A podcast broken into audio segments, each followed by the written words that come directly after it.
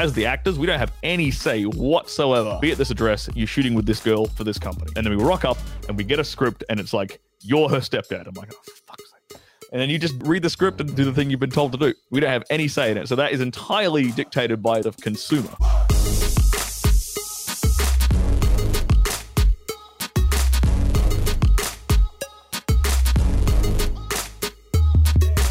What's up, guys? Welcome to another episode of Raw Dating Advice. I got a very exciting guest on today's. His name is Sterling Cooper, and whether you know him or not, uh, I have just recently met him for officially for the first time, and he's a porn star, but also now a guy who teaches men uh, confidence and competency uh, behind closed doors and in the bedroom. And I know a lot of guys definitely get value out of that kind of stuff, since as a dating coach, we tend to talk about everything that happens leading up to the bedroom. And so, uh, welcome to the show, Sterling, man. Thank you for having me, man. Like, yeah, it's uh, I get uh, I get a lot of guys I, I, I got I used to get a lot of dudes hitting me up in my in my DMs and stuff when I was like full time in the adult film industry. And if uh, if anyone recognizes me, uh, ho- hopefully you don't recognize me from from fapping to my uh, you know my adult films, and hopefully you recognize me from the stuff I put out on YouTube. But hey, I'm not going to judge you, whatever. Uh, yeah, I used to get a lot of dudes like DMing me, asking me stuff like, "Oh, dude, like I'm having trouble with performance anxiety. I'm having trouble with premature ejaculation, all this sort of stuff." And so I, I just sort of started putting out content and uh, tr- trying to help guys. And yeah, it, it, resonated with a lot of dudes. And I get, yeah, I get emails and inbox DMs all all day, every day now, asking for uh, for tips on like one avoiding bedroom performance issues, which is the main thing, and then two how to lay pipe properly, uh, as I like to put it. And you know, I think I'm uh, so my background isn't just adult entertainment pornography. I used to also be a high class male companion. I used to be a, what, what you might want to call a whore, a uh, an escort, whatever how you want to phrase it. Back in Australia, man whore, that, man whore uh, a legal one. Well, that's that, that's legal back in Australia. So I did that for for a number of years uh, before I got into the adult film industry and so I've kind of got a and and even before that, I was actually in the swinging scene as a single guy in my twenties. Uh, weirdly enough, I managed to finagle my way into the swingers scene, and then you know that's kind of how I knew I was perverted and uh, was an exhibitionist. But I pool on my experiences in these sort of different realms, and then obviously just you know being a, a, a dude going out and dating, I do that as well, like every other dude does. So I've got this weird, eclectic kind of experience uh, pool of experiences to to take from and like help dudes in various different sexual situations you know it's uh yeah. there's nothing there's nothing more uh there's no nothing no nothing is more high pressure for your penis than than shooting a pornog- than shooting a, por- a professional porn scene when you've got like a room full of people whose entire paycheck for the day is dependent upon you getting a boner so uh, I, I, know a thing or two about uh, performing under pressure and i know a thing or two about uh, you know how to, especially for my work as a as a high class companion, about how to get most women off. So I try to teach that as best I can uh, on my YouTube channel, and uh, you know help a few guys out. So we have we have some fun for that. Interesting. I'm curious, how do you like what were you doing before you became a high class male companion and got into the the sex industry for lack of a better term? Um and like was there any resistance to making that leap and becoming a, a guy who does this professionally? Uh, before that, I was actually running a paleo meal delivery business. Of all oh, things. wow. Yeah. So I was, yeah. And I'm not a chef or anything. I'm just like, I'm just a guy who's like a bit entrepreneurial. Uh, yeah. So I ran like this food delivery business back in my, uh, my city, back in, back in Western Australia. And, uh, it was good. It was going all right. We are making some money. It was doing okay. But I was, I, you know what? It was weird. I had this like thought, it was sort of stressing me out. The, the money wasn't fantastic. And I was working my ass off. And I just thought to myself one day, I'm like, why the hell am I busting my balls doing this? And I, I actually like thought for a second introspectively. And it was like the thought pattern went like this. Well, I'm busting my balls so I can, if realistically, what do I want? Well, I want to travel the world banging hot women. That was honest to God. Like that was the answer. I want to travel the world banging hot women. And then I thought, well, why don't I just cut out the middleman and and just go straight to the source and get paid for it? And I was like, mm that's not a bad idea. And so, yeah, I, I sort of, like I said, I finagled my way uh, into the industry, and it was like I've always kind of been a, a like a bit of an exhibitionist. I don't mind being the center of attention. in in most contexts. So it it just naturally and I'm and like I said, I'm a bit bit perverted, fair enough. So it kind of lends to my natural strengths and incl- inclinations. So that's kind of how I went went about it. It was it was never a situation where I was like worried about getting found out. You know, I I, I don't really give a shit what people think of me for the most part, which kind of helps.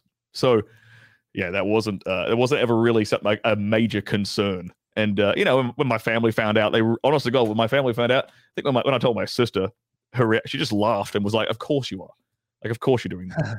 she she wasn't really shocked. So I'm like, ah, oh, cool. My my family thinks I'm perverted, so this is this is easy. Like it, it ain't, I'm not like ruining my reputation or anything. And all my friends back in high school, I still to this day, I'll get messages on Facebook uh, from from old high school buddies and stuff, and they'll be like, "Man, I was like searching through this website, and then your and the camera panned up, and your face popped up, and I'm like." You just ruined my my fapping session. I'm like, sorry, bro. it just happens. it's like, oh, I know that guy. Dang, that's awesome. I'm not. I'm not i guess I kind of help. It's, it's, a bit of a. It's, it's. I always get a good chuckle out of it whenever I get a message like that. uh man, do you uh do you feel like you get the majority? Like, is your fan base on the porn sites mostly women? I'm assuming, or is it the guys who kind of follow the male porn star as well? It's dudes. It's a combat. It's mostly uh, like it, like in terms of most straight male porn stars, their fan base typically consists of primarily gay dudes, gay dudes and bisexual dudes who just like who just like to see like straight dudes doing their thing, and then like mm. your hardcore porn fans who just sort of like what we do on camera and sort of support us. I guess is the way of saying it. Yeah. Yeah. So that's. So hmm. these days, my my social media is this weird combination of like there's like half like gay men who who you know fanboy over me, and then half like straight dudes who just want advice. And it, and like so, my comment sections on my Instagram and on my Twitter are hilarious sometimes because it's just these two two very polar opposite kinds of guys. Dang, yeah, I can't even imagine that. Like in my business the way the way that i make money you know giving dating advice i literally don't ever interact with with gay dudes unless they're in denial or something you know? Yeah i mean i ain't gonna pro- i mean and i am i ain't got a problem with them. They're, they're fans of mine cool great like they support me. And and to be honest like the the sex advice i give is i mean at least with it when it comes to like the performance anxiety or like premature ejaculation stuff like that applies to them as well if they want to if they want to they want to use it you know? So it's not like uh, uh the the stuff i teach is is, is can be ex- well, when I'm teaching about dudes how to like hit the find the G spot and how to eat pussy properly, that's kind of not relevant to them. But there's a whole bunch of other stuff I can teach that they can they could steal if they want to. So yeah, I'm curious because I've always heard this and I've never actually known. I guess I've never had the chance to ask uh, someone who's actually in the industry. Is it true that if you're a male porn star, that to get big, you have to work your way up by doing a bunch of gay scenes first? Nah, there are some dudes who have done that. There absolutely are, but they here's the thing: they they tended to the guys who have done that. That was kind of before social media. So, because mm. there's actually a, uh, less of a stigma nowadays, but there, like you know, in 2021, but there was for quite a while there was a big stigma around a dude who we call them crossover performers, dudes who went from being in the gay side of porn to being in the straight side of porn. Uh, you know, that's, that's purely based around the, the, the stigma is based around like HIV infection rates and, and things like that. Uh, but nowadays they've got they got drugs like PrEP, which which stop transmission of uh, um, HIV and stuff like that. So the stigma's kind of dropped off a bit. But people, because of social media, everyone know every like if a when a dude tries to do that, like everyone knows that they they did gay porn before. Whereas back like 10, 15 years ago, they didn't know. They didn't unless they sort of had heard the rumor. They wouldn't even have really even known if the dude had done gay porn before before he tried moving into like the straight stuff. Or at least the fan base definitely wouldn't. You know. Mm. Uh, yeah. Yeah. So, but you don't. I didn't do that. I I started out like the way I got in. I started out with small studios in Australia, and then I leveraged that experience and I shot in England with some slightly bigger studios. I ended up getting booked for some big names like Brazzers and Fake Taxi out there and then I got flown mm. out to to uh, Budapest, and I shot out in Budapest for a few months, and then I ended up yeah using connections out there, and then got some stuff in Los Angeles, and uh, and the rest is history. I've been out in America for like three years doing that. That's awesome. Yeah. And so, like, with with your whole thing that you do now as far as like helping guys in the bedroom did that come from you you know having to learn through those high pressure situations like did you struggle with some of that anxiety yourself? Oh yeah. Like you it's it's this weird thing. It's it's a combination of like like me like figuring shit out because you if you have a bad day like on set okay cool that's one bad day like you can't have a bad day the next day. Like you don't really get a second chance in our industry as a dude. You have you you especially the you have to nail the first scene. That's something very important for for dudes who mm. get into mm. this industry. You have to absolutely nail your first scene with any new director you're working for, because then he'll hire you again. Then you got a mm. little bit of you got a little bit of leeway. You might be able to like have one bad scene, you know, later on down the track, and then he still might hire you again. You know, you get you get you get basically one bad scene. Yeah. What's their criteria for a good scene and a bad scene? Like you just well, get extra hard that day? Yeah, it's basically like can the dude keep his dick hard? That's basically the criteria. Because uh, that that is the thing. Like most guys think. Here's the thing that most guys don't understand. They think, oh, I'll just take a Viagra, and mm. it'll magically like there'll be no problems. Here's something that most guys and I tell guys a lot. I tell guys this all the time. Viagra does not give you a boner. Viagra just keeps it there for longer. Mm. So if you're petrified and you're like really anxious, you can pop a, you can pop as many little blue pills as you like. If if you're like in your head and anxious and nervous, oh boy ain't rising to the occasion. It's, mm. it's just it's just the name of the it's, it's just the reality of the situation. So yeah, like a, a, a good scene is basically one that gets finished. A bad scene is one that the dude can't get his dick hard and like everyone goes home without a paycheck. So you uh like I had a couple I like I was I was actually quite lucky. I sort of started off in with like easy studios to work for.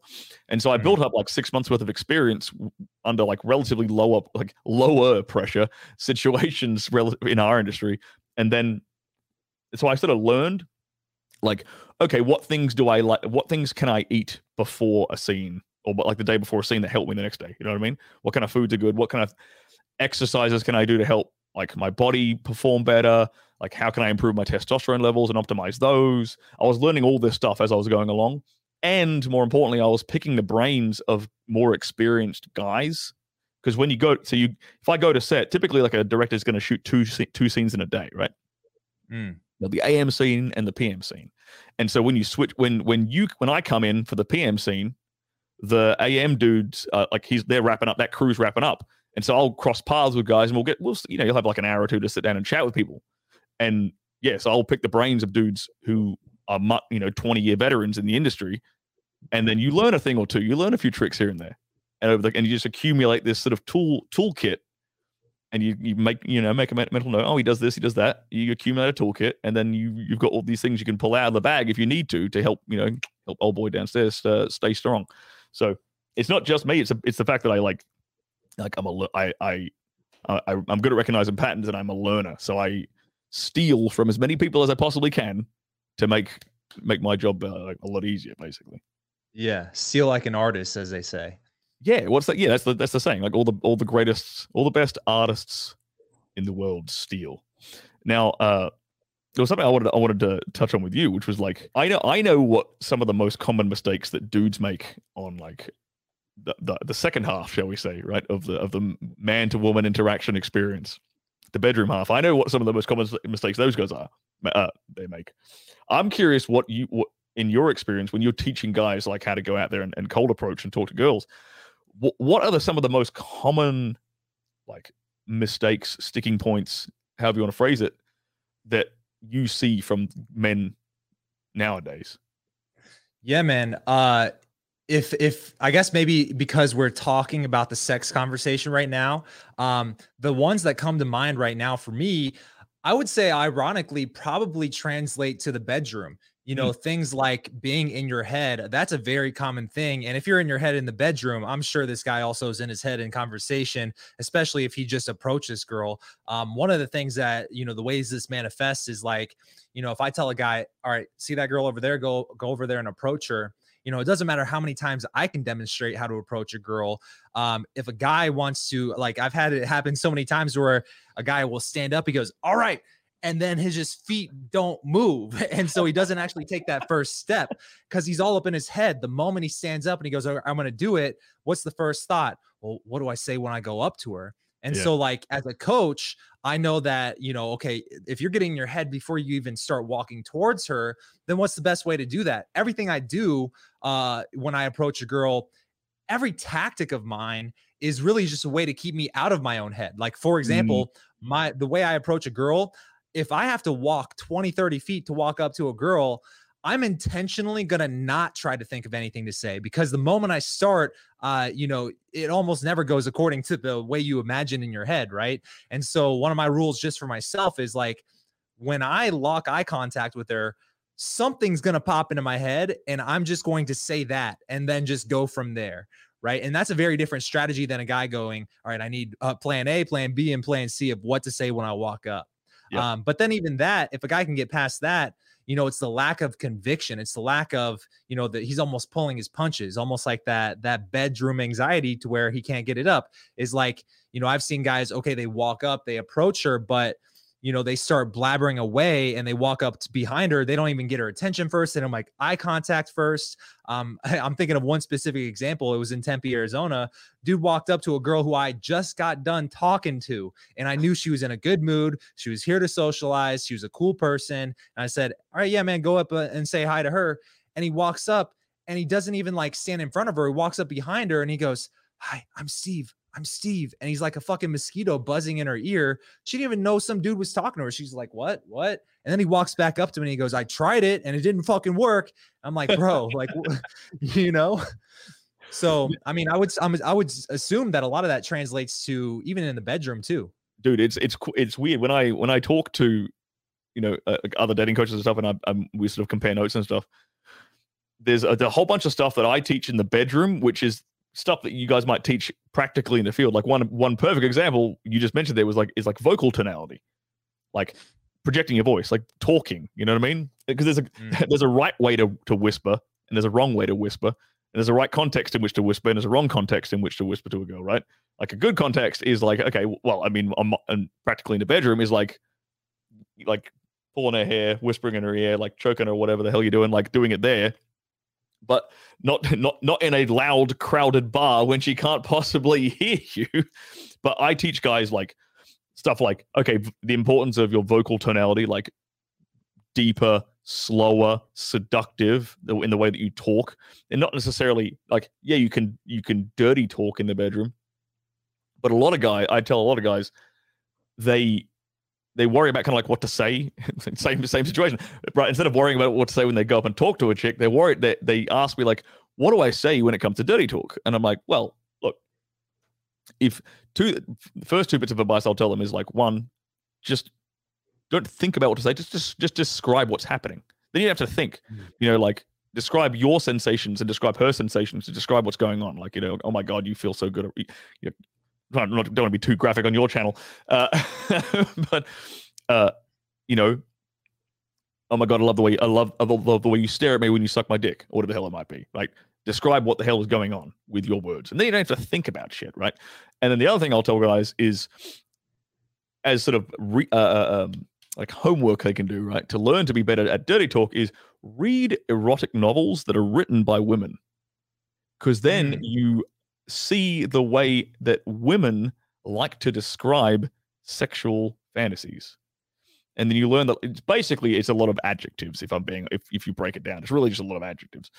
And so then you learn how to describe stuff to a woman and describe a few like you could be with a woman and having sex and just and whispering in her ear describing the next time you guys are going to have sex you know, I'm gonna take I'm gonna take you behind the dumpster. I'm gonna bend you over, and no everyone's gonna be walking past, and they're gonna be watching you being being my dirty little slut or whatever it might be, right?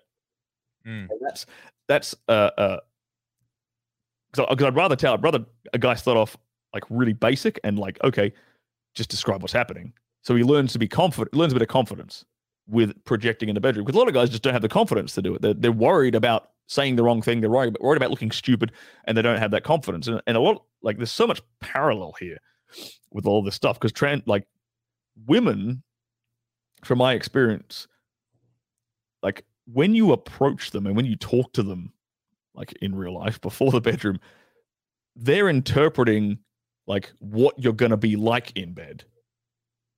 They're judging like that that approach and that and that way you you talk to them. They're using that as like a litmus test for what's this guy going to be like if I go home with him. And so if you're if you're if you have a timid voice, bad body language, like you don't make eye contact with her, she's going to immediately translate that to this guy is going to be terrible like you know bad in bed and and not confident and shy and meek in the bedroom. And i think that's that's something that guys sort of uh, at least for me that helps to understand like how to communicate with women that i want to attract.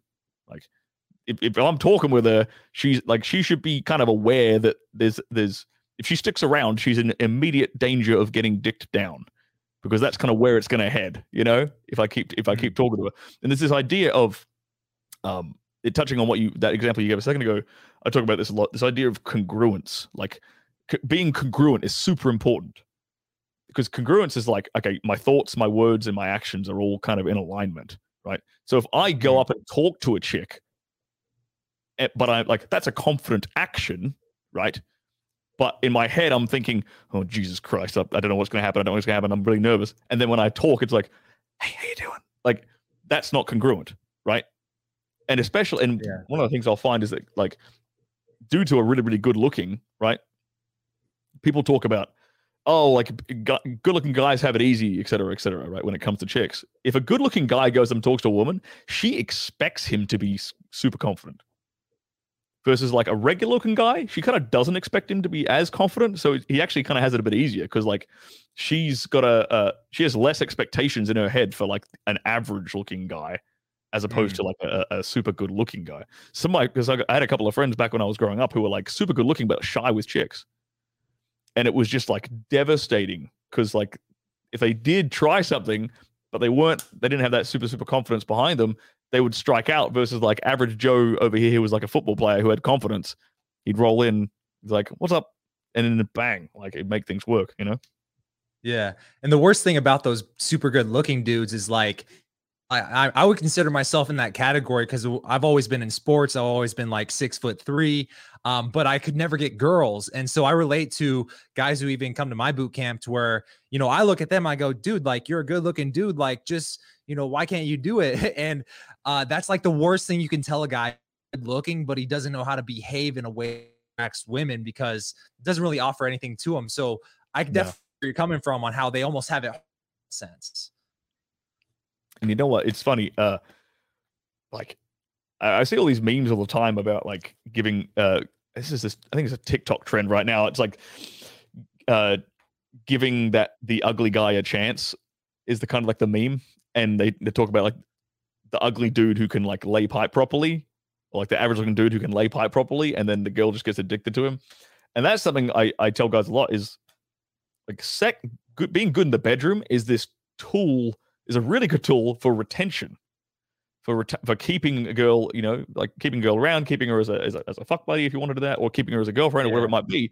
Like uh, like having good uh, dick game, for whatever bit of a word, will will do will go quite a long way in like keeping a girl around, even if you even if you were like, you know, simpy or or whatever, like you know, if you had like didn't if you don't have like the best uh, like frame control in the relationship, you don't have the best relationship dynamic, whatever it might be, like good dick game can actually can take you quite, it won't get, get, get you everywhere, but it can take you quite far, you know, while you figure out all these other uh, weaknesses in your in your life, I guess.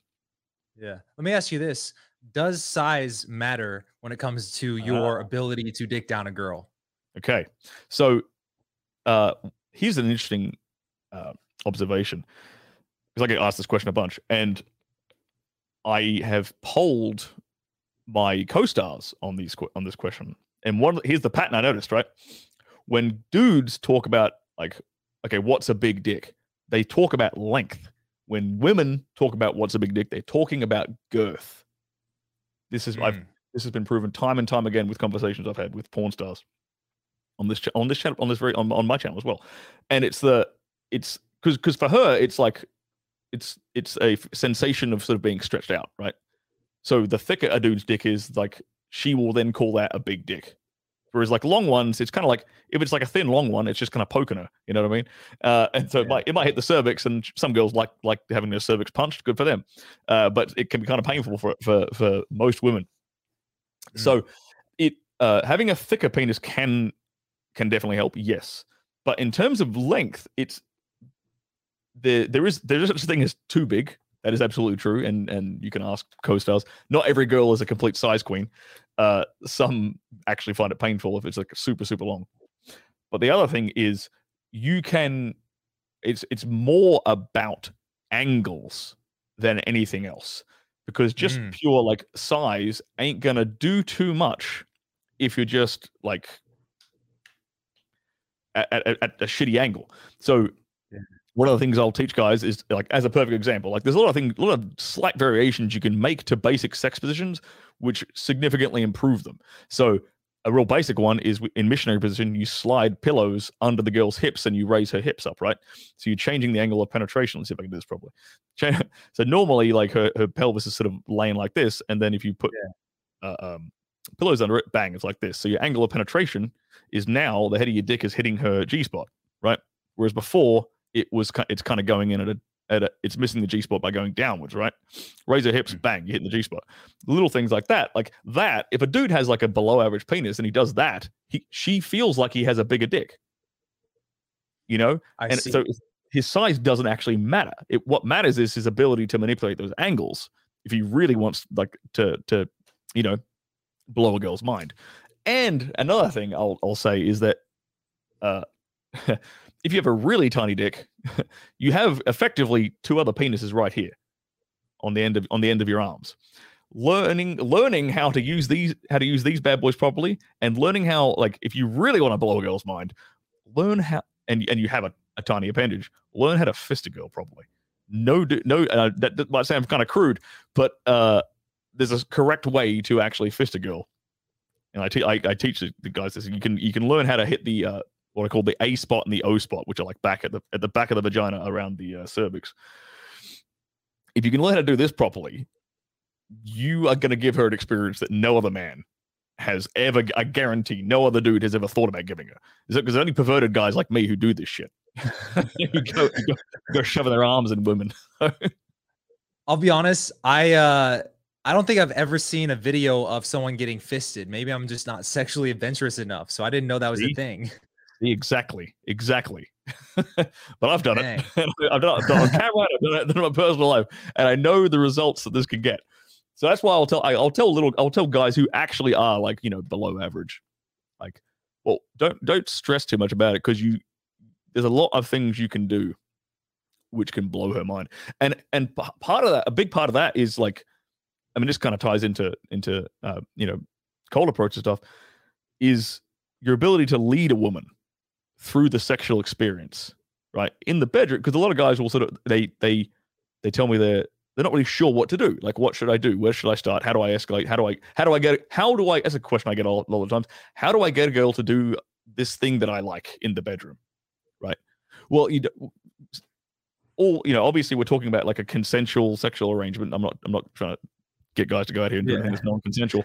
But basically, like you you lead her there. You tell you show her and you tell her like you you lead that experience like you know it's i i'm not a big fan of you know like uh, like asking for permission like per se Mm. in the bedroom you know because that is Yeah. a, that's a very unattractive thing if we're being perfectly honest it's a really unattractive like trait for for a guy to be like oh can i can i touch you here can i t-? if you if you are already making out and, and having sex cool like obviously not every girl likes you know like stuff in the butt for example so maybe there's certain things where you might be like, test the waters out, right? But for the most part, if you're having sex with somebody, you, sh- you don't necessarily need you don't need to be like, can I touch your elbow? Can I touch your neck? Can I touch you on the knee? Can I, you know, baby stepping this consent all the way. So I will tell guys, look, because a lot of dudes are so afraid, man, in this day and age with like the whole Me Too era and stuff. They're actually terrified of, uh, you know, leading and taking charge and and being like dominant in the bedroom. And I'll tell Mm. I tell them I'll tell them to do one or two things, like really basic shit. Like, okay, like pin a girl's hands down, like behind like in missionary position, you're like on top of her, just do this one little thing. not not super forceful, not not not, not you're not hurting the girl, but just pin her hands like that by her side. And you, I can tr- I'll tell this to dudes who've never done it before, and that for me that's a kind of vanilla. That's kind of a vanilla thing because you're not, Yeah. you know, if you want to if you want to move her hands, you let you let her hands go. It's not a big deal, right? But just pin them there around the wrist like that, and watch her eyes roll in the back of her head the moment you do that, because she's gonna be like, "Yes, finally, a guy who's taken charge. Finally." It's just it's yeah. because guys are so afraid of it. And it's you- almost you- like the more the more alpha women who are like super type A personality, they almost enjoy it more because guys are a lot less likely to do it with them in the first place. Absolutely, man. And here's the thing: I I I've dated a few girls who've been in my life who are dominatrixes. Um, you know, like they're paid. They, they, dudes pay them to put cigarettes out on their balls and shit like this. Oh, you know, they tie them up and, and, and or they tie dudes up and they beat they beat the shit out of dudes. Uh, but when they come home, to, when they've come home to me, they're submissive. You know, because same and the same thing, same exact thing as with girls who are you know like high power CEO women or like business women who have to who have to spend all day in charge and being the boss and blah blah blah. They just want a dude to like take them and ravage them when they get home. yeah. I mean, most women want that. I mean, in my experience, basically all women want that. But even more so if, like you said, if they're in that kind of a power position, that type A personality woman. Do you do you find that guys? Do you find when you're teaching guys to do cold approach that they get kind of that this idea, this kind of like Me Too idea, is a bit in the back of their head, and they're a bit they're a bit uh, like intimidated to to even sort of talk to girls and like lead them by like say for example like hold their hand and walk them somewhere. Yeah. Um, you know, I was I actually was thinking about this while you were talking about that. I wonder if, you know, some of it is the Me Too stuff, but also I wonder how much of it is just that's what they think women want. Like, for Mm. example, um, I've been uh, I'm working on a new video where I'm breaking down a lot of the scenes from this new show called F Boy Island. Okay. Um, and have you heard of that show? No, I have not. Okay, the show's pretty cool. It's like a combination of The Bachelor with that uh, Too Hot to Handle show. Um, but there's like three women and there's a bunch of dudes. And before coming on the show, half the dudes self-proclaim themselves as nice guys, and then the other half self-proclaimed as f boys. Okay. And the girls have to choose a guy, and then at the end, you know, they have to figure out is this guy an f boy or a nice guy, self-proclaimed, right? And one of the things that I'm noticing is that all the guys who are nice and they consider themselves to be nice, these are the types of dudes who are they'll be on a date with a girl, one of these girls, and they'll be asking, Would it be all right if I kiss you right now? Right. Versus, you know, the F boys, the guys who have a little bit of experience, if the vibe's there, they're just gonna go for it. Right. And so that's like one of the main differences I'm just noticing on the outside looking in from that show. Right. But then I relate to my own experiences and I think, well, back when I was a virgin, when I got friend zoned by the girls that I liked, I thought it was chivalrous to not want to mm. sleep with her because I'm a gentleman. I thought it was chivalrous to let her be the the one who's I'm putting her on a pedestal because she's a princess, you know. And so I wonder if how much of it is just the mentality that they think is working versus you know the you know the the Me Too stuff, the fear of that. yeah this this yeah this sort of narrative this like disney hallmark movie kind of narrative that we we get fed basically like our whole lives until like until we find out wait a minute this is a total bullshit like she doesn't she doesn't want me to like you know yeah do, like buy her flowers buy her chocolates and and and and text her a million times a day uh, and be like super needy and and creepy she actually wants the complete reverse of that uh and I'll, I'll I agree with that. I'll tell I'll tell dudes like, and, and maybe you are right. Maybe because a lot a lot a large part of, uh, a lot of the uh, what how do I phrase it like, but maybe a bit of resistance that I'll get to some of my ideas is guys who think that women are these like delicate princesses, these delicate flowers that like oh if I tou- if I touch her she's gonna she's gonna break into a million pieces, and it's like no no dude like you can actually be pretty heavy handed, obviously in a consensual way. You can actually be pretty heavy handed with women and they they quite like that. They like to see that physical dominance. They like to see that masculine strength from a guy. That's that's that is attractive. That is what turns them on. Like you and you re, you read women's sexual fantasies. You read books. A really good book for for guys who are to kind of break guys out of that mental framework is the book uh, My Secret Garden by Nancy Friday. Mm. I don't know if you're familiar with that. But, I've heard a lot about it, but I have yet to check it out. I need to though, because you know, here's another example. You're bringing it up, and uh, I've heard so much about how that translates to the bedroom for sure. It's juicy. It's juicy. It's it's basically like this woman uh, uh, was a New York Times author, I think, and she asked women to write in anon- anonymously write in their sexual fantasies, and it's just a collection of those, and it's some pretty perverted, dirty stuff. And you're like, you, I, I read it when I was in my uh, my early twenties. I was like, damn, this is crazy. Like these girls are like dirtier than I am, you know. And you you taught your whole life like that guys are the more like sexual ones and guys are the more like kind of perverted ones. Yeah, our sex drives might be might be higher than women's, but they're not. We're not. They're not necessarily less perverted than us, which I think really helps guys mm.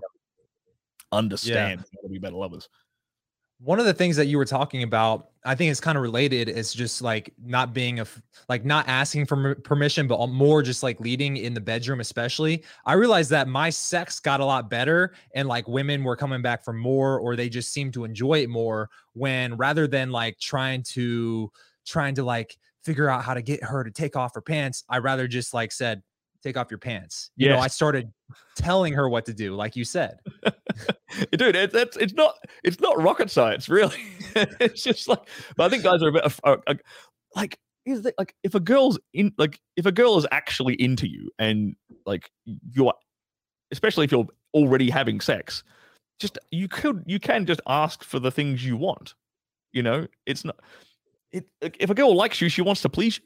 And i think guys forget that that w- women there's a big part of the female ego that gets off on getting guys off that gets off on being a, a on pleasing a guy in the bedroom. Mm-hmm. women will get off on that idea. Because he, because the opposite of that if you if you're with a girl and you don't orgasm it drives them nuts. Like they they can't like if you orga- if you don't orgasm with a girl on your first on you know the first time you have sex with her or something like that sometimes no not all the time but sometimes they'll develop a bit of a complex about it and they'll be like what's wrong with me? What did I do wrong? What's what? Why, why doesn't he like me? Why am I not attractive? They'll just get in their head about it. And I've had uh, even here's the weird thing. I've interviewed porn stars in this in this studio, and I've had them and I've asked them. This is why I tell guys to. By the way, this is why I tell guys to be vocal in the bedroom. Uh, not just dirty talk, but also just make noise, like, mm. like moan and groan and um and ah. Actually, make some noise because so many, from what I hear, so many guys are friggin' silent. And here's what girls will say: and here's even a porn star will say this.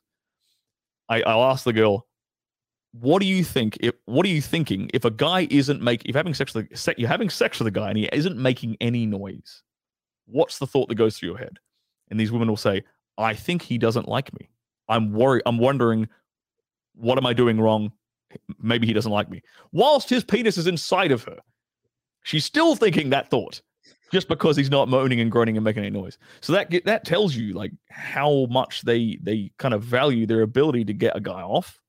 So it's it's okay to tell women what you want in the bedroom, and and you know kind of like you said, lead them lead them through it, lead them through that experience. You know, and it's almost like what you said. If you're not vocal, like right there, if she's thinking those things, then now she's in her head and she's less likely to orgasm too, right? Bingo.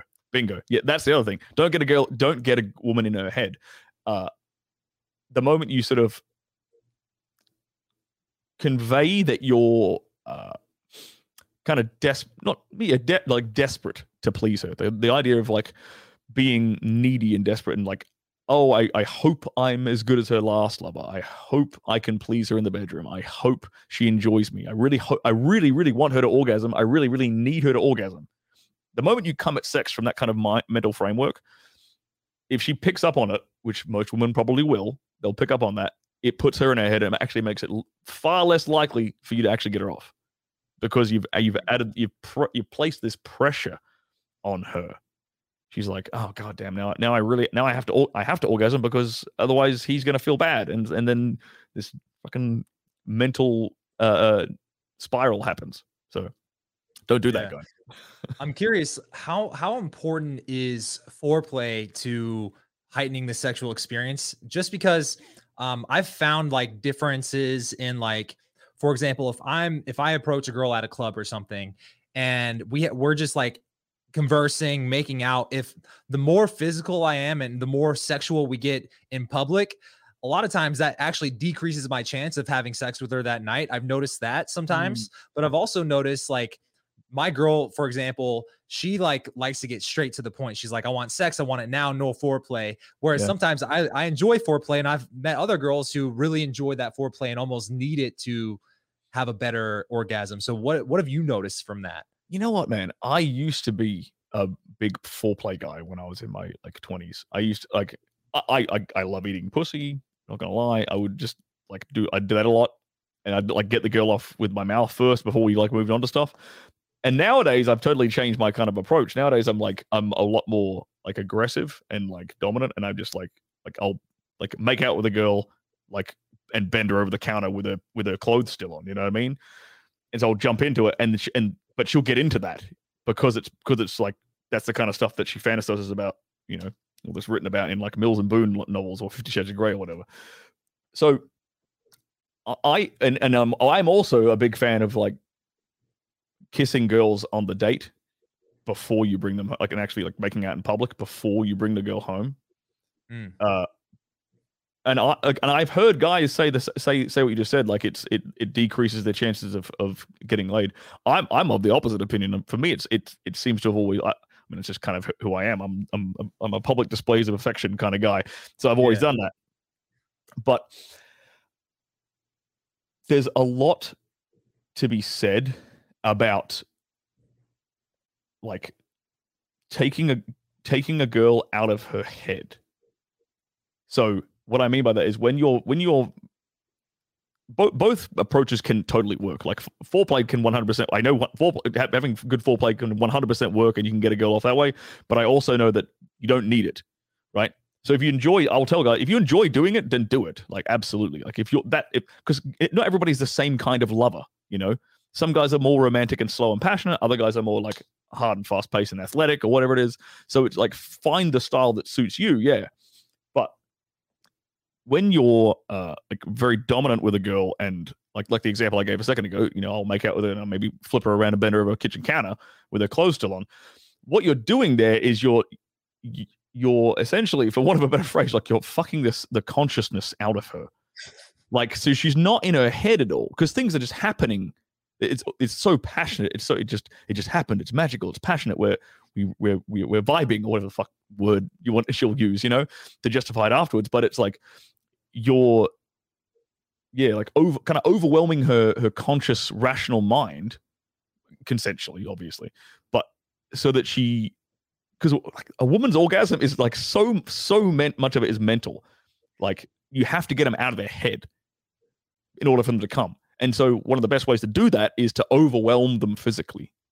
Just just being a friggin' barbarian and taking control of them and, and manhandling them in my experience really helps to kind of help them lose control mentally Mm, mm, Yeah. I see. What are some of the sex mistakes that you see guys make? Like, do you do you feel like there's a right and a wrong way to be thrusting in, other than like the angles, which was money, by the way, right? Yeah. Um, like, is there something to the speed, to the rhythm, to the motion itself? honestly, I think anything, everything can. work. I actually have guys ask, have guys ask me. I did. A, I dropped a vid, I dropped a video about that this week uh, because I had so many dudes asking me that exact question, like, ha, like what, like motion in the ocean do I use? And I'm like, man, man everything can work. You know, if is like that's why I think angles are the most important thing because, like, yeah, you can change the rhythm. You can like you can go move your your wang left clockwise, anti-clockwise, up and down. Like you can change that. You can change the speed and the pace. But if you're not hitting the right spots, it doesn't mean anything, you know? Like, because that that is one of the big things that people don't understand about porn, oddly enough, is that like porn sex is not actually great sex. Like what we do Mm. on camera is purely for like the viewer, the viewer's pleasure and entertainment. We're, we're like we're, we're we're fucking at like 90 degrees and stuff just to to get you the shot that you need. So Mm, I would say like you if you are if you can you know fuck at a fast pace if you do that at, with the correct angles you're gonna get her off quicker but you can still do that at a slower pace you know it's it's all about like the understanding the angles and we're, talking about if we're, if we're trying to make a girl orgasm through vaginal stim- purely from vaginal stimulation it's all about the angles most women will come from clitoral stimulation like it, and most women haven't ever come from uh, like penetrate a penetrative orgasm oh, really? yeah, most of them because most of them will because they when they masturbate, they're masturbating their clitoris, right? They're not typically like using a dildo for the most part. Like for their whole life, right? Because yeah, you have to have a dildo with you, like so they're not learning to orgasm penetratively. But it is possible because everyone has every woman has the same plumbing, the same the same uh, biology, right? yeah. So because that's got that's what a lot of guys want to learn how to do. Like they, they understand like how to make a girl orgasm from from clitoral stimulation. You kind of just copy what she does when she masturbates. That's a big hint, by the way. But learning the angles and learning how to how to hit that G spot with the head of your penis is the key part to actually triggering a, a penetrative orgasm. So that's that's kind of what I, I tell guys. I see. So if a guy has uh, a lot of experience watching porn, right? What are some of those differences where you even said like porn is actually bad sex? So I can only imagine one, it's probably hard for you if it's bad sex, then it's probably hard for you to stay engaged with it. So wh- what's your kind of tip there? But also like what are some of those differences that makes it bad compared to regular sex? Well, it's about it's about the distance. You got to you got to create distance between you and her so that so that the camera can see what's going on. Mm, So like a like a doggy style, for example, is the is the worst position in all of porn is doggy style because like for for art, like in real life it's great, but on camera it's horrible because you have to like turn your hips so that you can see things going in and out. You have to create distance. I can't like get because I'm a passionate guy. I like to get like up and close and, and in her in her face and stare stare in the eyes and whisper shit in her ear.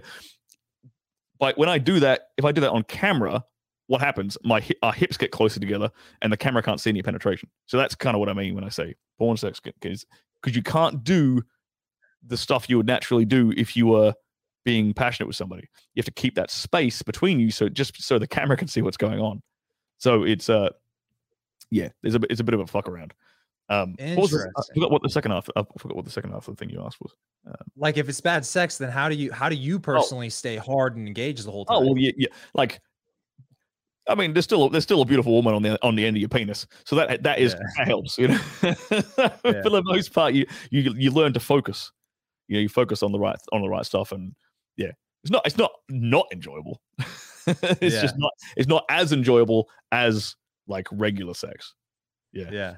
Is being on a porn set, I, I just imagine almost like um I, I remember that movie like The Girl Next Door. I just imagine like if you're like the male porn star, do they have like a girl come in and start sucking you off to warm you up before No, you get on camera? They do not exist. Like the fluffers do not exist. Fluffers are not are a complete lie. They're a myth.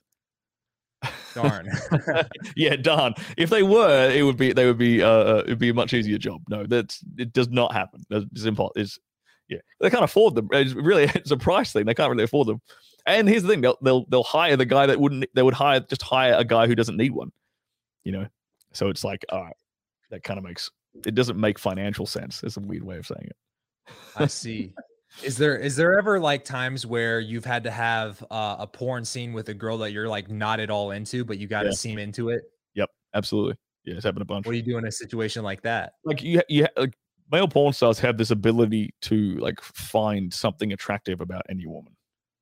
That's part of our Mm. skill set. Is we can we can we can, even if we don't like the woman, like person either personality wise or physically, right? We'll find something attractive about it. So those those two things might flip.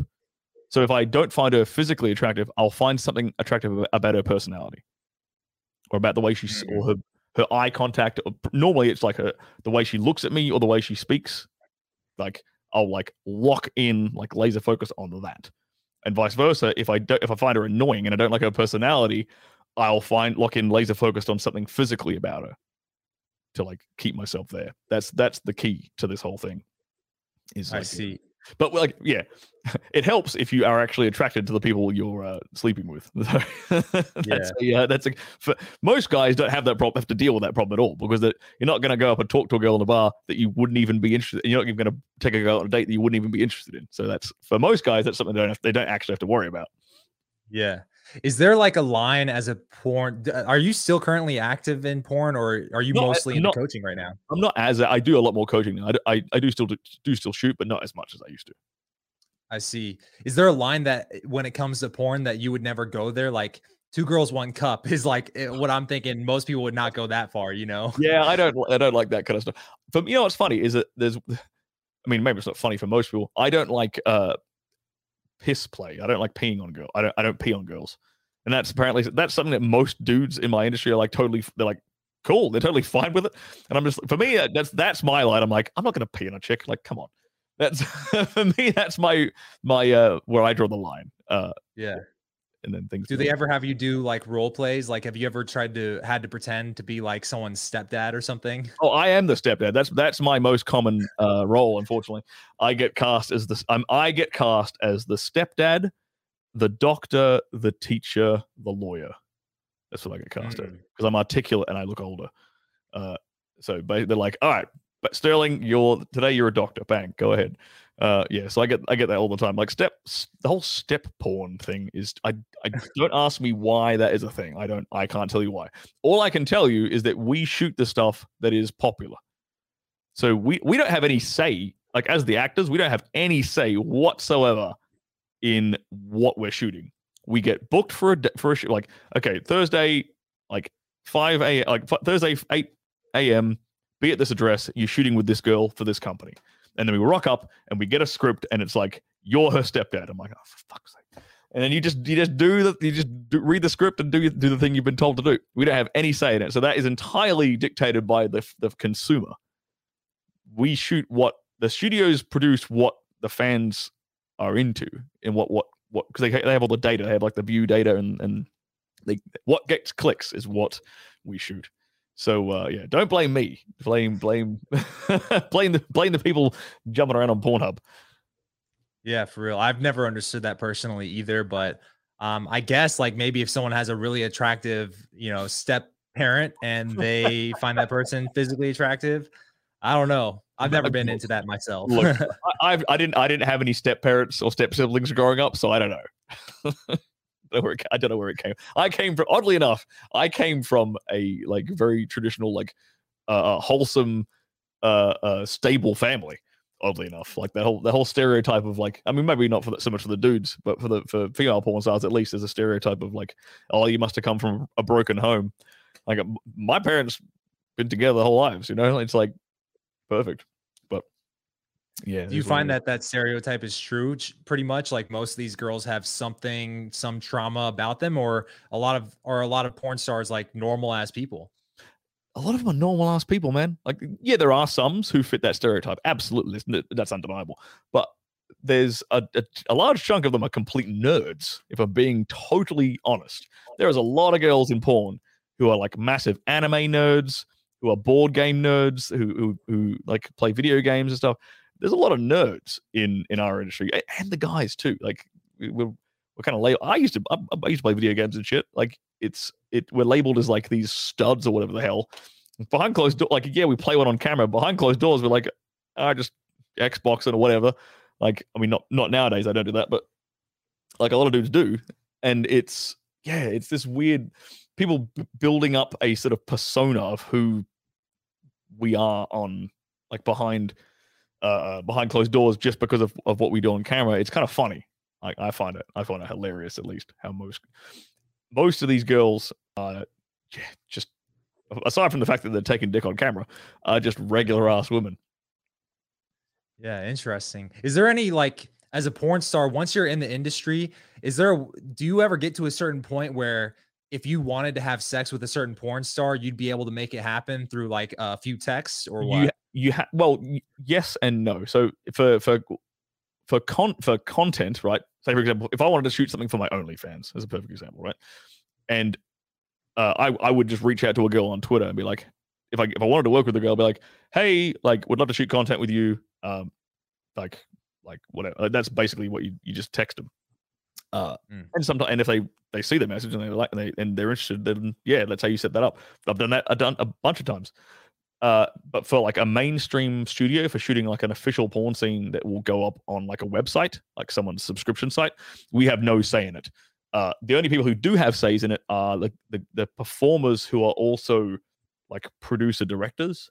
So there's a lot of mm. big name guys who are also producers or directors of their own of like they're they're contracted out by a bigger company and like okay you so and so you're going to produce this many scenes this month and they shoot they're they're the guy they're the male talent for the scenes. So they they're like all right they pick and choose who they want to work with. That, that happens for guys who are contracted to certain companies. So for the for the bigger guys yes that is true. But for the mo- for most male talent they don't have a say in anything at all. Yeah. Do you ever worry about the like sexual health? Like I, I want to use condoms or like if this girl's been with so many dudes, like I'm a little skeptical of that. Does that ever cross your mind? Things well, like that? I'm, I'm, I'm curious about, I'm curious to hear your answer to this as well. Uh, but for me, for us, we, we get tested every 14 days in our industry. So it's mandatory. You have to get, you get all, you get a blood, blood and urine test four to every 14 days uh, for uh, yeah, all the various STIs. We actually have a really efficient system. There hasn't been a, there hasn't been a HIV transmission on, on a on a certified porn set for like 20 odd years. Like there's awesome. they're really good at, at keeping on track because we're all in a we're all in a database, right? And everyone's getting tested every 14 days. And the moment there is any uh a positive test from anyone in the talent pool, production stops. Mm. And then they test every and then so person here caught something, not even HIV, but just say just say chlamydia or some shit, right? If this person caught chlamydia, okay, production halt, everyone that they've worked with in the last 14 days is then informed and tested. Mm. And if they come back negative, okay, we're good. If any one of them come back positive, then they repeat the process again. And that's how we that's see. how we check. Yeah, and, and, you know what's funny is this is this is not a government mandated thing. This is an ind- this we this is an internal industry thing. We mandate we we do this ourselves, uh, irrespective of like any government body or something. It's like one of the best examples in the world of like industry like self-regulating and an, an industry self-regulating itself. It's actually fucking impressive. Yeah. Well, I would imagine it has to be impressive with how much money is in the porn industry. Um, yeah. Does that mean like you like do you get signed to a certain talent pool like and are there competing pools or is it all kind of governed by the same database? No, that that is that's one over. There's only one database basically for like all of the uh, um, like the STI testing and stuff. Yeah. What about you, man? Like when with you, like as do you have do you? I'm curious. Like, do you actually worry about that when you go out and you and you know if you're going out meeting chicks a bunch and, and taking girls home and stuff as a as a dating coach? Do you worry about yeah like potential STI exposure? Do your students work like? Do you have? Here's another question I'll ask you as a follow up. Do you ever have guys who are very very inexperienced with women worrying about that? Ah, well, I do. Here's what I can say is usually when I do my boot camps, I do my boot camps a little bit different to where I do a, a, bigger group um, and we control the environment. So I'll bring girls in and we actually critique their banter so they can get actual feedback rather than hoping they find someone to practice on that weekend. Yep. Um, and usually when I do that, um, I'll bring in someone like uh, a Susan Bratton because she is entirely like sex education, right? And mm. so for her, uh, I know a lot of guys get a lot of value out of out of the sex stuff, which is as a dating coach tends to be not necessarily where I talk a lot about. Um, eh, just because so many guys are so focused on how to even get there in the first place. But um, me personally, right now I have a girlfriend, so like today I'm not too worried about it because I I trust my girl and I know I know kind of her history and whatnot. Yep. But you know, if I'm actively going out and approaching a bunch of women, I would say to a fault, I haven't worried about it as much as I probably should. Um, like there's probably been times where I where I didn't use protection where I definitely should have. Um, but again, kind of just heat of the moment type of yeah. thing. I'm not necessarily recommending that for everybody, but um, definitely not as organized as a as a database. You know. Yeah, you know what's funny? That's one of the things I noticed when I moved to America was how often people had unprotected sex here, like way more often than back in Australia. Like back in Australia, I, I for like 15 years, like no, hang on, 15, like for what, how long did I, for 20, 25 years, I basically always wrapped up unless I was with an exclusive girlfriend. And then I come out here and people mm. and, and girls are like, oh, you have to wear a condom. I'm like, what? so it was maybe it's a cultural thing. I don't know. Maybe our sex education is a bit better in America or whatever. But that was one yeah. of the biggest things I noticed when I moved out here was that. I'm not necessarily opposed to it. I think probably it is maybe a, more of a mentality out here to where plan B is so accessible. Like I can walk down to Walgreens at 2 a.m. Mm. in the morning and get a plan B pill and it's fine.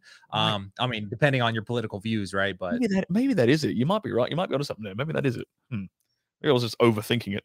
What do you yeah. okay? What do you what do you think about like the the okay? So we've we've been okay, like we've been in like the, the, the whole COVID situation for the last like year year and a half. Jesus Christ, two weeks it'll slow the spread, right?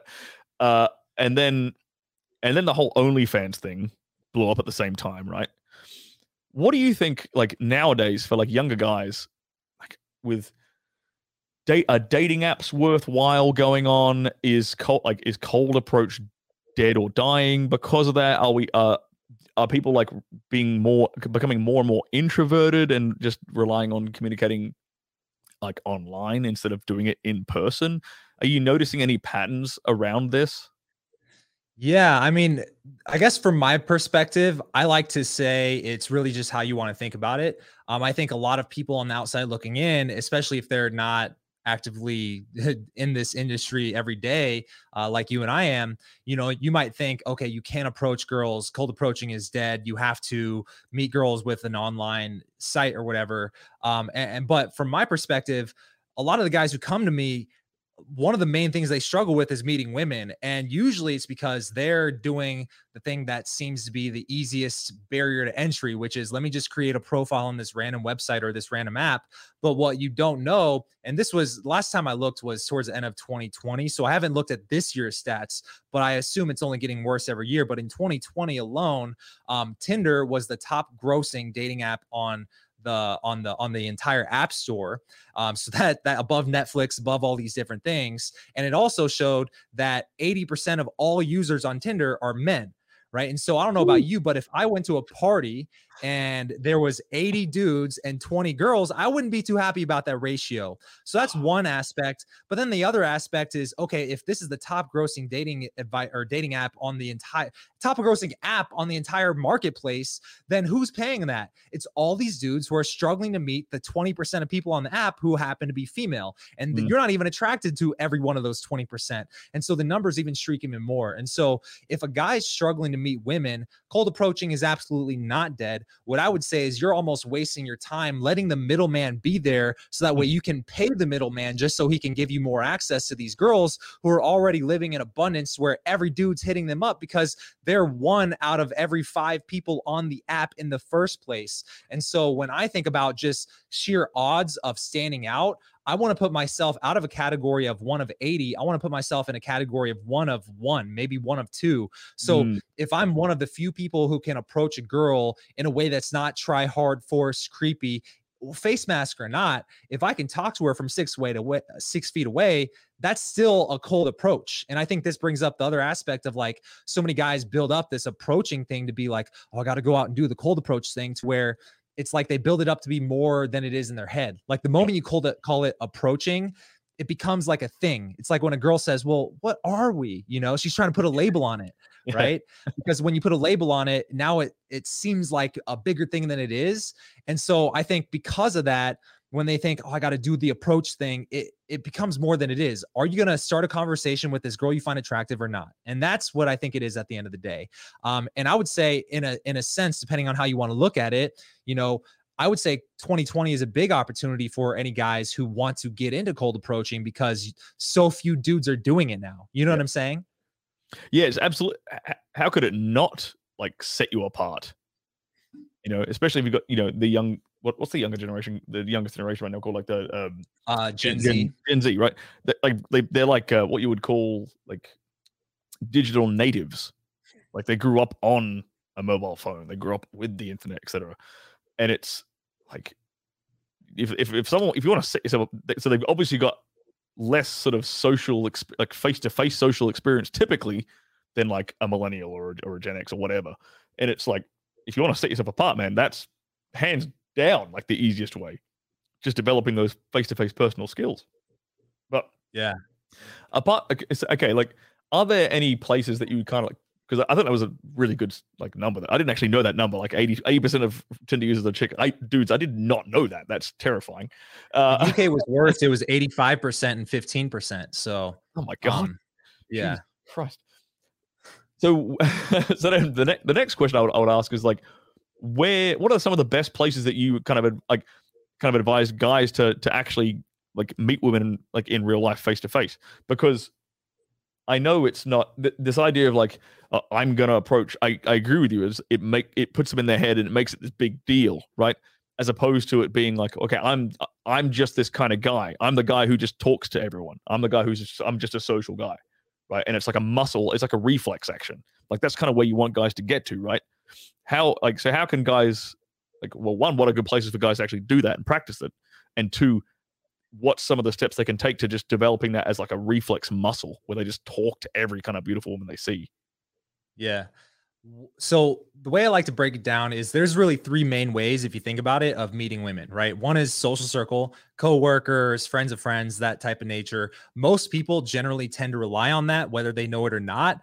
Um, which is why I would not say it's the best way to do it until you have some game. And so, like having game comes from putting in the reps of cold approach, It's like doing door to door sales. You're just going to naturally become a better speaker and presenter of yourself um, by doing that, which allows you the same types of skills that would allow you to build a social circle that kind of brings women to you.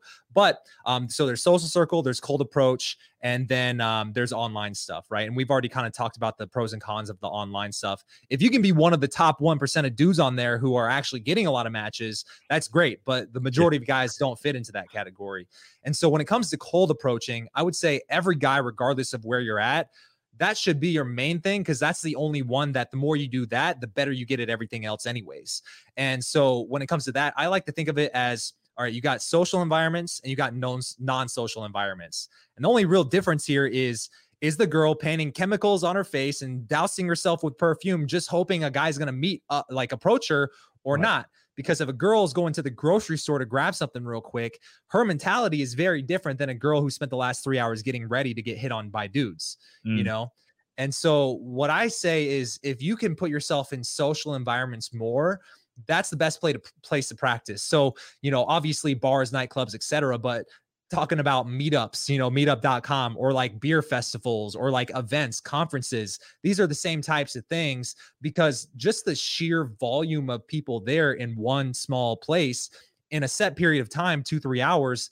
I can talk to a lot of people organically in non forced ways versus if I spent that same three hours at the mall, maybe I'll talk to like four or five chicks, but um, you know, just the the the sheer difference in the amount of reps you can get in a certain amount of time. I would say if you want to get good faster, go to the social environments. Even if you hate bars and nightclubs, even if you think, man, I can never talk to anybody there. It's so loud. I used to think that too until I actually got good at cold approaching women there. You know what I'm saying? Mm. And so if you want to get good at meeting women, cold approach, set it, put it in your schedule, go to a bar or a nightclub or a local party spot, some social event nearby and go there with the intention that you're going to start talking to people because you know if if you're talking to a girl right here even if she's telling you to fuck off motherfucker like how dare you say that to me?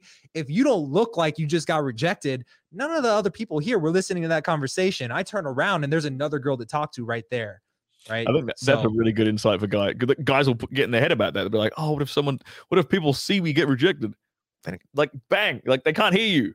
They don't have a clue yeah. what just happened. Unless she's like slapping you and throwing a glass of water on your face, then they haven't got a clue what just happened. So that's kind of like that's a really, really good piece of piece of advice right there.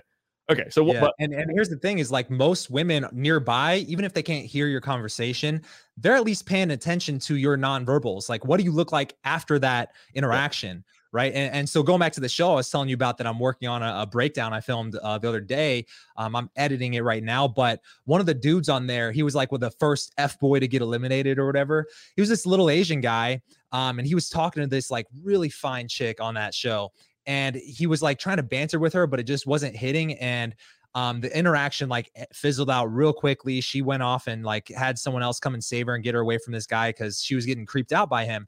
Well, anyways, obviously he felt rejected. And so what he did, and this is like the first episode of the show, he went and sat in the back of the room at this party environment where they're there to meet those women. And there's three women. He sat in the back of the room and put his head down and looked rejected the whole fucking night. And then they showed the girls talking about that later on, right. saying, I've never seen a guy look so sad.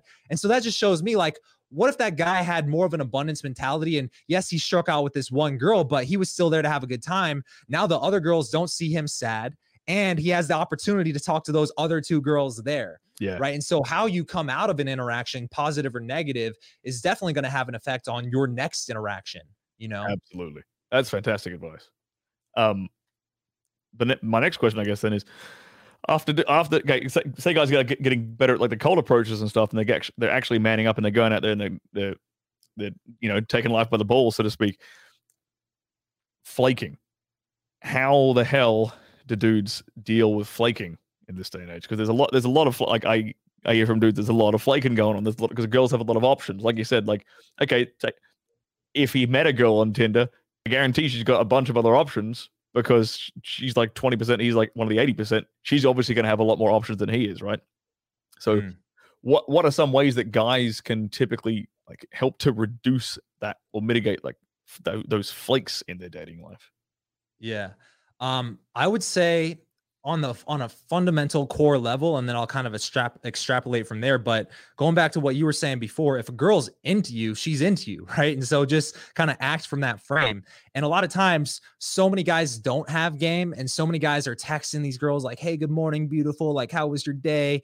To where they're automatically kind of putting themselves in the category of dudes who are just on a on a chemical level not attracting her. They're not doing it for her. And mm. so if you can just learn how to talk to women the better your interactions are going to be anyways. And so just being the guy who has a good interaction with her is going to dramatically decrease the flake rate. You know i've seen these numbers of or like these videos that have gone viral way back in the day you know like uh, 23 numbers in in 60 minutes or some shit like that.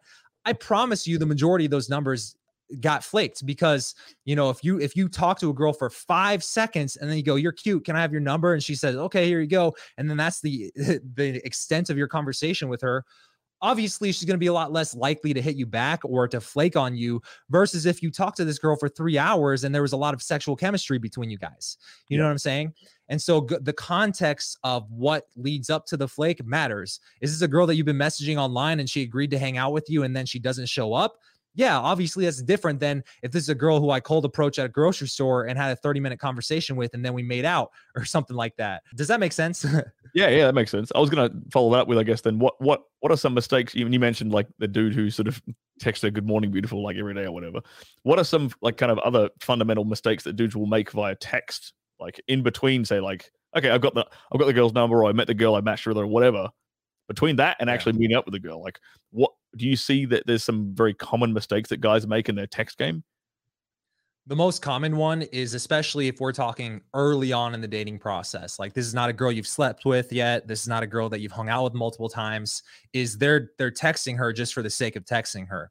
They're trying to build a connection with her they're trying to banter with over text and you know those things are oh, are okay but early on within a few text messages, you know, from the from the conversation starting, I'm at least planting seeds to meet up with her either that night or the next day or the next, you know, sometime that week, right? Yeah. So my main priority for even texting her in the first place is to see her in person because a lot of that sexual chemistry, this t- the tension, the attraction, uh, you know, there's no you can't you can't substitute doing that over text for doing that in person. The guy who can do that in person is going to be top of mind, tip of tongue for her more often than the guy who's just texting her all day every day. Yeah. So I, that's like the main one that I see, you know? Because I've I've heard girls complain about that before on uh on dating apps, especially like converse the conversation that goes nowhere. Because the dude isn't like isn't he's not pushing for a meetup, he's not pushing for a you know like any like he's not making things happen. So she's like, yeah, I'm like I'm chatting with him, but like they get frustrated when the dude isn't like, all right, let's let's meet up eight o'clock Thursday night, this place, whatever. They yeah. they're getting like they're complaining about it and they're getting frustrated by it. Yeah, I mean, if you think about it, if I get flaked on by a girl, you know, I I I rarely, if ever, let that get me down for the rest of the day because I'm a busy guy. I got things going on. I'm just like, cool. Now I can actually still work on this thing that I was already working on because yeah. I got goals. I got things I'm working towards. And so, you know, one of the things that you and I mentioned even before we hit record was like, you know you value your time that's like a trait of high value men. A guy who's high value who values his time who prioritizes his own time he's not going to waste his whole fucking day texting this girl just for the sake of texting her yeah. right? He's going to be efficient with this time. All right we're texting you know you got you you are you're into me i'm into you that's kind of the vibe here all right let's meet up right? He's being more efficient and that way you can build that conversation in person. Not only does that show her that you're a high value guy because you're not you're not dilly dallying you're not trying to just text her for the sake of texting her yeah. but also you understand how it works. You understand that you you want to do this in person. That's where the fun happens you know?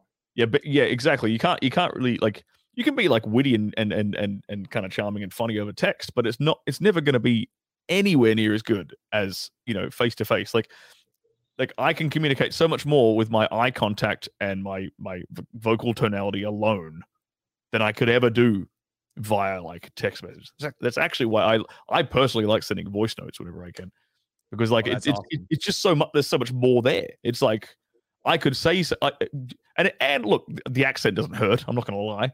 Like it's kind of it's kind of useful, but it's this little thing. Like, uh, like I personally hate receiving voice notes from if someone I'm like wasting my fucking time, you piece of shit. If I have to play, play some dude's voice note, if like a friend of mine is sending me a voice note, but I'll do it to chicks because I, it's advantageous for me, you know. But that's that's yeah, I, I couldn't agree more, man. Um, I, did you have anything else you wanted to ask me? Because I'm I, I probably have to wrap it up uh pretty soon. I've got to jump on uh, uh another call in a minute. Yeah, no worries. Uh, I was just going to add on to what you said there, which was um, I like what you said about the voice notes. I think that's a underutilized thing when it comes to just communicating with a girl over your phone. Um, mm. And one of the things that I've noticed is like, uh, at least in my experience, um, if a girl's not responding me over text, a lot of times a guy will take that as like, oh, she's not into me, right? But sometimes, you know, I've found that if a girl's not responsive over text, she's very responsive over an Instagram or a Snapchat DM. Or if mm. she's not even mm. responsive on those, she always picks up my phone call when I call. And so for me, if I'm if I'm shooting my shot with a girl, um, I'm not going to be texting her all day, but you know, if she doesn't hit me back this week, I'll I'll wait a week and then I'll call her. I I just change up the medium, and sometimes yep. you'll you'll realize that oh, this girl's interested. She just prefers phone calls or she prefers huh. Snapchat DMs. You know, that is a really really good piece of advice. That's a gold. That's a golden nugget right there. Just change the medium because because yes. it's like a, it's a it's a case of like where are you competing most for attention. Like it, it, like maybe like she has a she gets a ton of text for some reason she gets a ton of text messages, but she doesn't get that many Instagram DMs. So it's like, yeah, that, that is I like that. That's fucking that's a nugget. My viewers, if they wanted to go and reach out to you or even find your stuff, where should they go? Easy again. Uh, just type in Sterling Cooper on uh, on YouTube. You'll come up with my uh, my channel on there, or you go to sterlingcooper.com. I got links to all my socials on there my uh, my Twitter, where I have my rambling thoughts, my Instagram, where you can see a bit of the behind the scenes of my life, and uh, yeah. But YouTube, if you want practical uh, advice on like laying pipe and uh, avoiding bedroom performance, then then check out my YouTube. I have a ton of free uh, free videos on there that everyone can go and check it out. Uh, yeah, dude, this has been awesome. Thank you so much for for making the time today. Of course, man. Thank you so much for inviting me on, and I'm glad we got to connect. It was nice conversing with you and hopefully we'll be able to do this again soon maybe even link up in person one of these days. Absolutely my man. Thank you so much for checking out this video. If you enjoyed it please give us a thumbs up and hit that subscribe button if you're not already subscribed. We are on the road to 100k and if you haven't already grabbed your copy of my book for free just click this button right here or watch another video. Peace out